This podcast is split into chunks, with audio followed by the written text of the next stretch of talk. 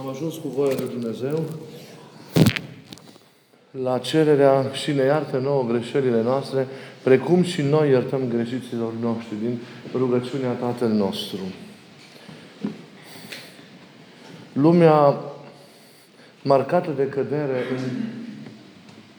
în, fiind lumea în care, în care noi trăim, este o lume plină de greșeli, cum știm prea bine, este o lume plină de, de vinovății, vinovăție înaintea lui Dumnezeu, vinovății între, între oameni.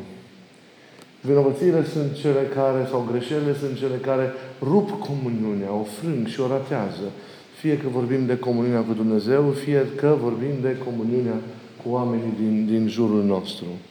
De aceea, pentru viața creștină, pentru noi cei care ne, ne dorim cumva să trăim duhovnicește, depășirea aceasta a, a vinovăției, depășirea aceasta a greșelii din toate punctele de vedere, este o, o chestiune importantă, sau mai bine zis, este o chestiune esențială a vieții, a vieții, noastre, a vieții noastre creștine.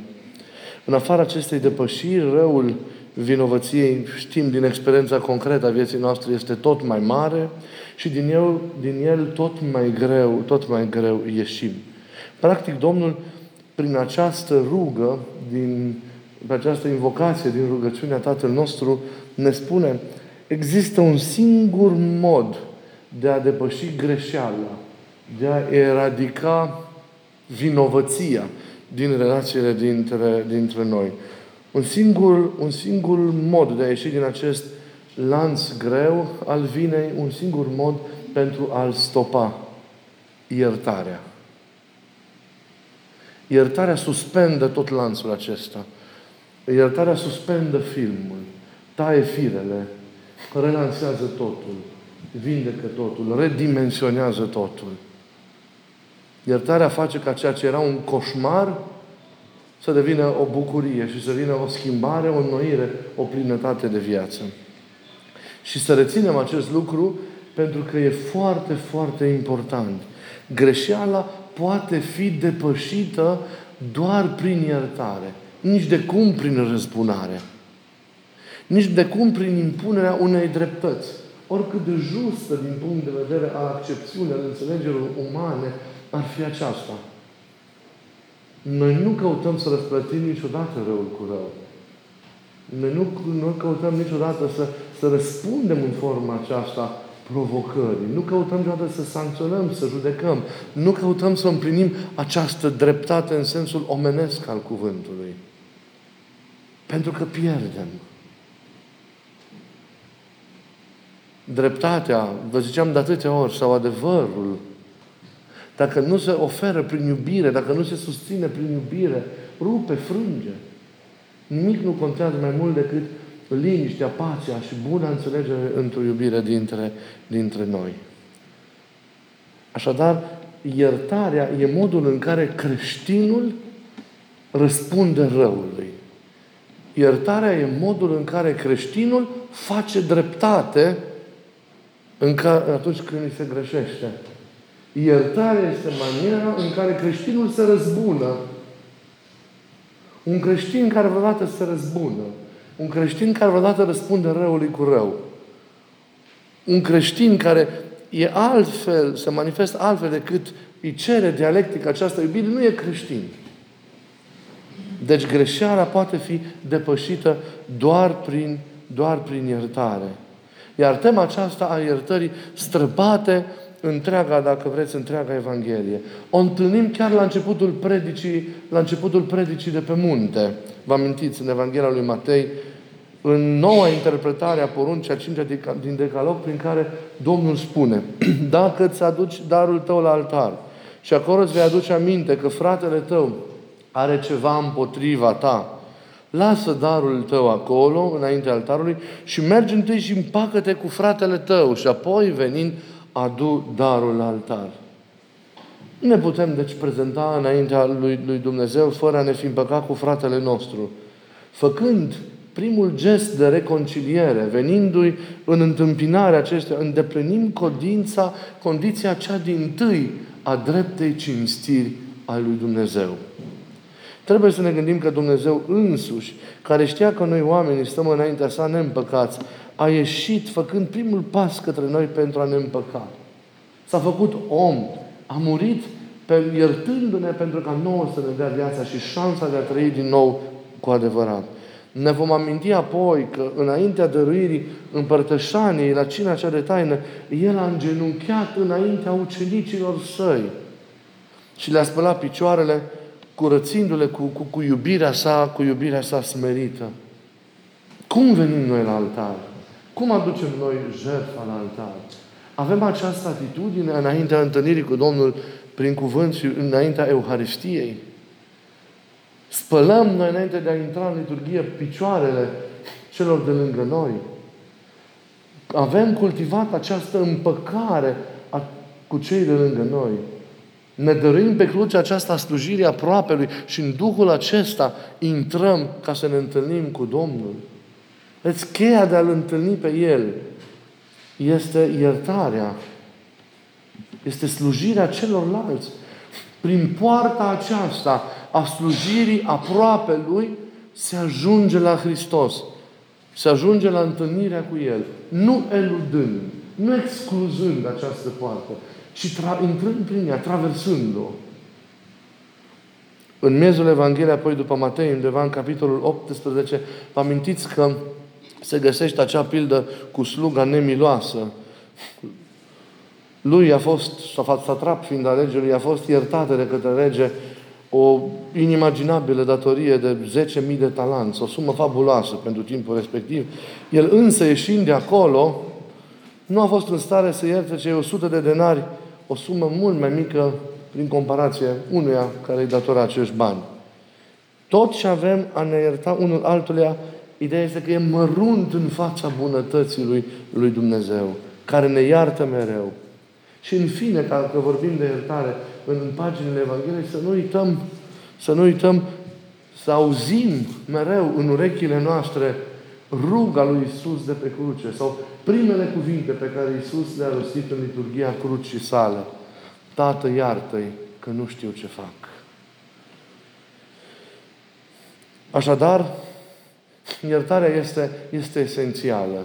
Numai ea poate relansa lucrurile în relațiile dintre noi. Câte vreme ne vom susține propriile dreptăți, câte vreme vom căuta să ne, ne le impunem unii altora, câte vreme vom merge pe logica aceasta a, a omului firesc și nu după logica aceasta a Evangheliei, niciodată nu vom depăși relațiile grele, niciodată nu vom reuși să construim cu adevărat comuniunea. Și pentru că ne greșim mult unii altora, e nevoie mare, mare, esențială, ca nevoia de apă și de aer de iertare în relațiile dintre noi în fiecare zi. De iertare pentru greșeli mai mici, de iertare pentru greșeli mai mari. Numai iertarea poate să oprească răul. Altfel el se întinde ca un cancer, vătămând relația dintre noi și, și, și aruncându-le în desfințare și în moarte. Doar iertarea poate să suspende răul și să deschide calea către viață și să o luați în seamă. Dacă ne împiedică cineva să iertăm, e mândria noastră, e egoismul nostru care caută mereu justificări și dreptăți din acestea omenești. Dar nu aceasta este maniera în care trebuie să lucrăm ca ucenici al lui Isus. Nu e aceasta logica, nu e acesta Duhul. Iertarea vindecă totul, pentru că iertarea e cel mai, din punctul meu de vedere, mai splendid mod în care poate să strălucească iubirea. Iubirea are două forme prin care strălucește splendid și apoi multe altele prin care ea se manifestă. Dar cele mai frumoase sunt iertarea și milostivirea. Aceasta, în drept, concret, manifestată față de oameni de la noi despre care am vorbit în cuvântul de la, de la liturghie. Faptele acestea. Iar iertarea e cea mai mărață din, din, aceste, din aceste fapte. Cel care iartă, ce face? Trebuie să depășească răul care i s-a făcut ca și cum l-ar arde în interiorul său și să se înnoiască cuprinzând în acest, de, în acest proces de transformare și pe celălalt, pe cel vinovat.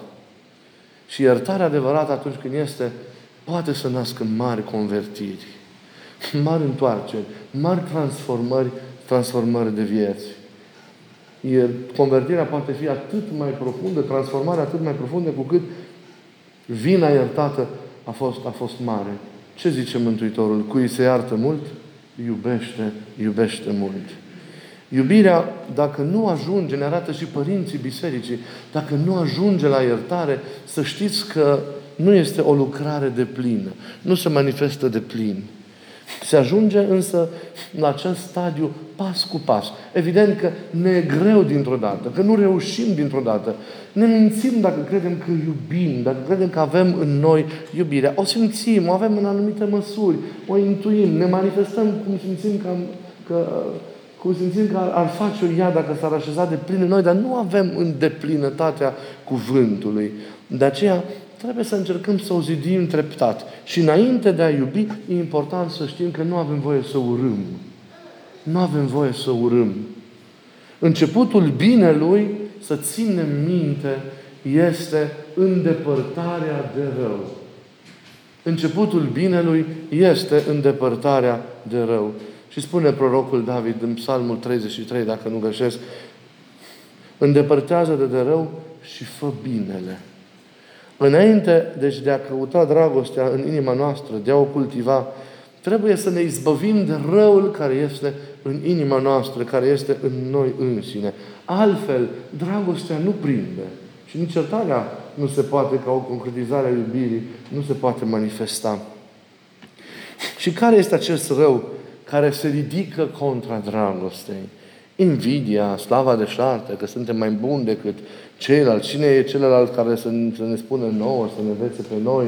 Nu putem tolera erorile celuilalt, apucăturile celuilalt și așa mai departe. Deci, toată răutatea ce se săvârșește cu gândul și cu dorința. Și începutul a toate este iertarea. Dacă iubiți, zice Mântuitorul în alt loc din Evanghelia așa, dacă iubiți pe cei ce vă iubesc pe voi, ce răsplată mai așteptați atunci? Oare nu și păgânii fac așa? Dar eu vă zic, iubiți pe vrăjmașii voștri. Iar a iubi înseamnă înainte de orice a ierta. Aici e examenul iubirii. Și cine sunt vrăjmașii noștri? Vrăjmașii noștri nu sunt cei care ne sparg apartamentul, nici cei care poate ne fură mașina, nici cei care ridică săbii și vin împotriva țării noastre și așa mai departe. Vrăjmașii sunt cei pe care noi singuri ni facem. Sunt oamenii despre care noi avem în general o părere proastă, că nu corespund unor așteptări, să zicem, ale noastre, care ne provoacă, poate. Sunt oamenii care ne tulbură prin prezența lor, prin cuvintele lor, prin felul lor de a fi, oameni de care nu avem chef și sau despre care putem spune cu ușurință m-am săturat de el sau de ea. Dar uităm că Isus a murit și pentru el, că Isus îl iubește cu aceeași iubire nesfârșită și pe el, în sfârșit. Cu ei însă trebuie început. Cu cei care ne sunt așa, incomozi pentru inimă, cu cei care prin ceea ce fac sau poate prin ceea ce sunt, cu voință sau mai mare sau mai mică, ne greșesc. Iertarea e semnul cel mai grăitor și piatra de temelie pe care se zidește mai târziu iubirea. Domnul când s-a întrumpat, nu ne-a judecat, și știm foarte bine că o amintim atât de des, El ne-a iertat. Ne-a iertat că noi nici nu am știut ce e iubirea. Sau am putea, am putea spune că judecata Lui a fost iertarea. Ne-a judecat iertându-ne. Aceasta a fost judecata Lui. Iar noi căutăm sancțiuni, iar noi impunem, iar noi presăm, iar noi ne bucurăm când celălalt răspunde, poate într-o formă cât mai grea pentru greșeli pe care ni le, ni le, ni le face. Iar Iisus ne-a judecat iertându-ne, adică ne-a suspendat vina. Gata, a întrerupt lanțul acela, a trecut peste. Și ne-a dat din nou șansa de a avea viață și de a intra în legătură cu El. Și noi de aceea datori suntem ca mereu să răspundem cu aceeași dragoste. Cum răspundem așadar noi iubirii lui Dumnezeu și iertării pe care ne-o dăruiește? Iertând pe aproapele nostru. Domnul n-a voit nimic altceva de la noi în schimb pentru dragostea dăruită, pentru iubirea pe care ne-a oferit-o, ci a voit ca fiecare să facem același lucru cu aproapele, cu aproapele nostru. Să vă iubiți unul pe altul cum eu v-am iubit pe voi. Nu cum credeți, cum, cum eu v-am iubit pe voi, în aceeași manieră, având același mod de a se manifesta iubirea, așa cum ați văzut-o manifestându-se de la mine. Dacă e să ne asemănăm cu adevărat lui Dumnezeu, cu ceva, vă rog să țineți minte acest lucru. Aceasta este putința de a ierta. Puterea de a ierta este o însușire dumnezeiască. Ne asemănăm întru totul lui Iisus atunci când reușim să fim în forma aceasta, să ne manifestăm în maniera aceasta.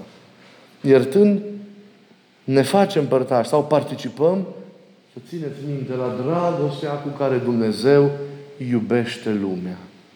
Când ești, când ierți, te integrezi în această dragoste, participi la această dragoste cu care El iubește și mântuiește lumea. Să ții minte. Când nu faci în forma aceasta, ci recurgi la altă atitudine, ești împotriva Lui, împotriva felului Lui de a fi. Ești anticrist.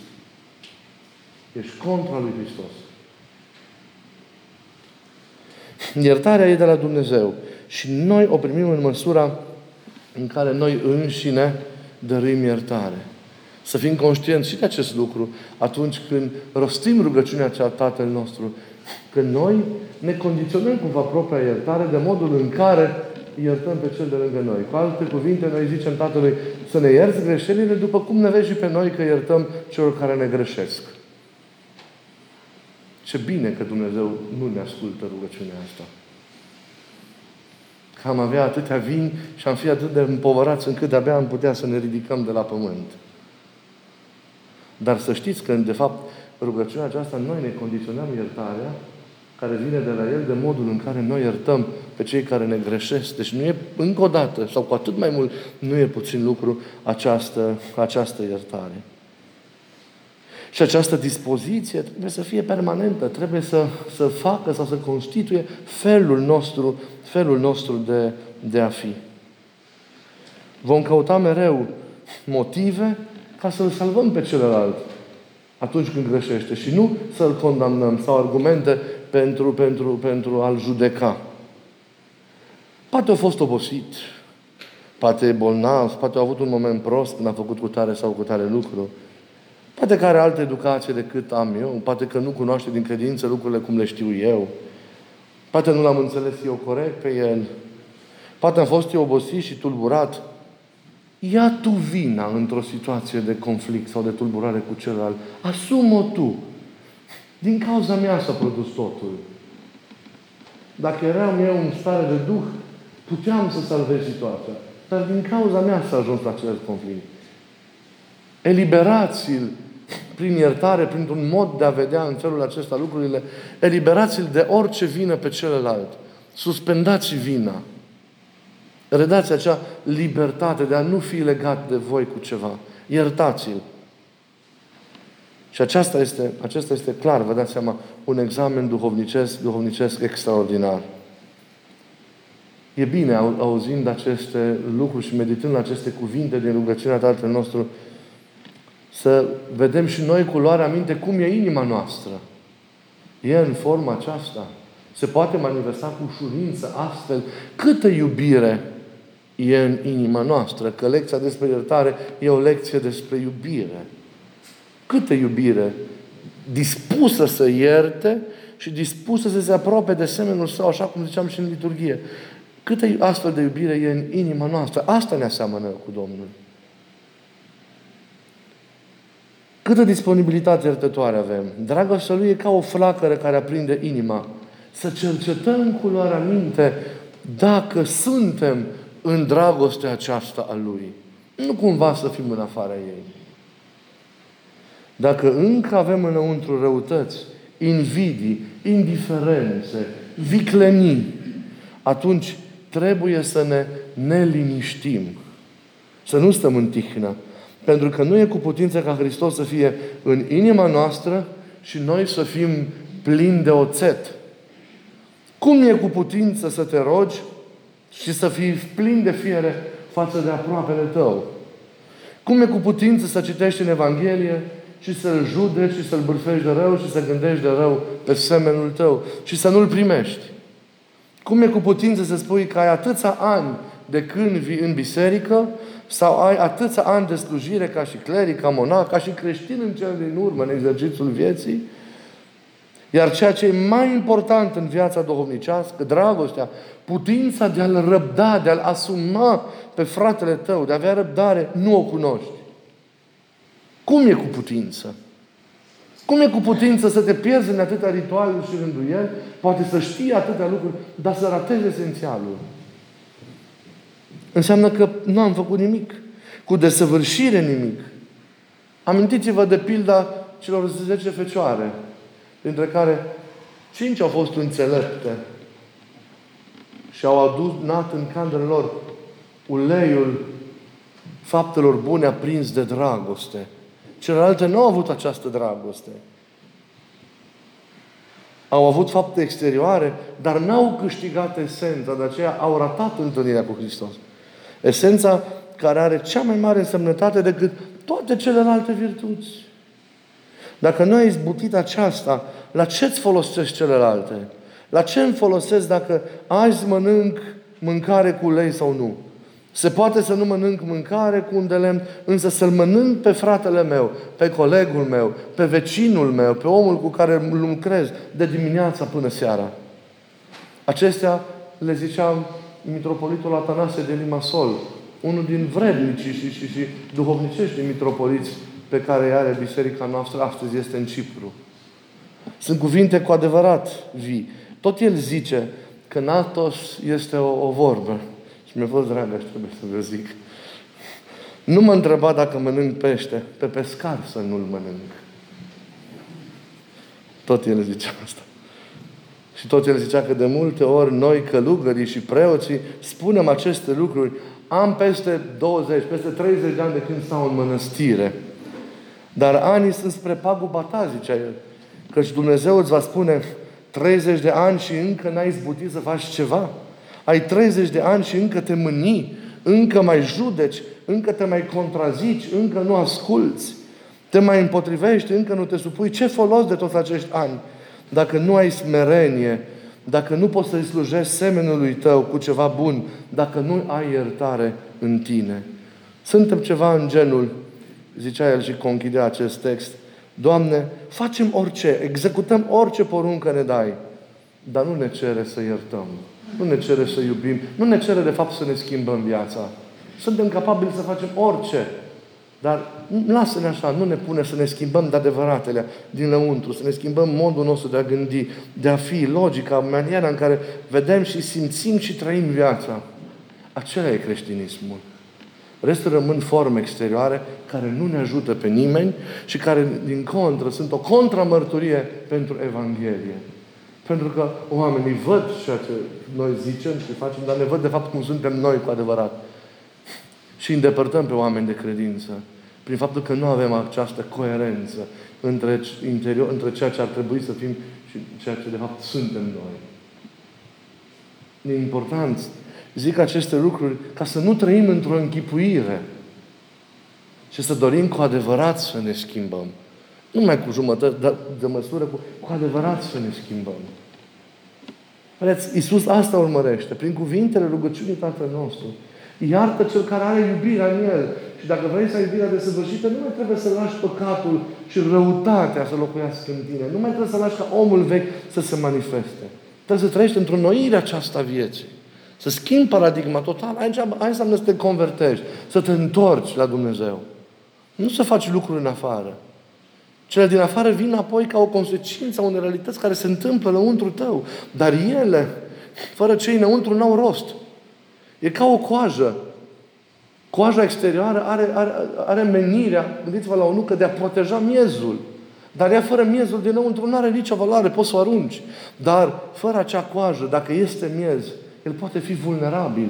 E nevoie de coajă, e nevoie de rânduială, e nevoie de ostăneală, e nevoie de tot. Dar trebuie să păzim și să ne asigurăm că avem miezul acesta al iubirii în noi. Că toată ostăneala duce acolo. Că toate sunt instrumente prin care noi, și o lectură adevărată, noi ne, ne, ne, ne, ne curățim pe noi și ne, și ne facem vrednici ca să trezim în noi adevărata iubire. Și să o primim apoi pe cea care vine de la El. și care transformă iubirea noastră și dă șansa să fie ca Lui. Și atunci iertăm, iubim, ne implicăm, suntem Evanghelii vii. Așa trebuie să fim ca și creștini. Restul pierdem. Și nu vă aducem contribuție Evangheliei. Așa să fie faptele voastre, cele bune, așa să lumineze, ca văzându-le oamenii să-L preamărească pe Tatăl din ceruri, zice Mântuitorul în predicare pe munte. Adică faptele voastre, voi înșine, viața voastră, să fie o lumină care îi trezește și ridică din întuneric și din somn pe cei care sunt departe de Dumnezeu. O lumină care trezește, care responsabilizează, care convertește, care schimbă mult în jurul ei, care arungă întunericul din jurul ei. Să iertăm ca să fim iertați. Nu e nimic mai frumos decât să poți să ierți. Nu e nimic mai splendid decât să ierți. E greu, dar e splendoarea Evangheliei, iertarea și milostivirea și faptele bune. Dar parcă un pic ți ușor să le faci. La iertare e un pic de luptă. Dar e splendidă iertarea. Atunci iubirea se manifestă de plin. Treceți peste toate. Opriți răul. Iertați și iubiți. Și luați-o mereu de la capăt. Doar așa salvăm lumea. Amin.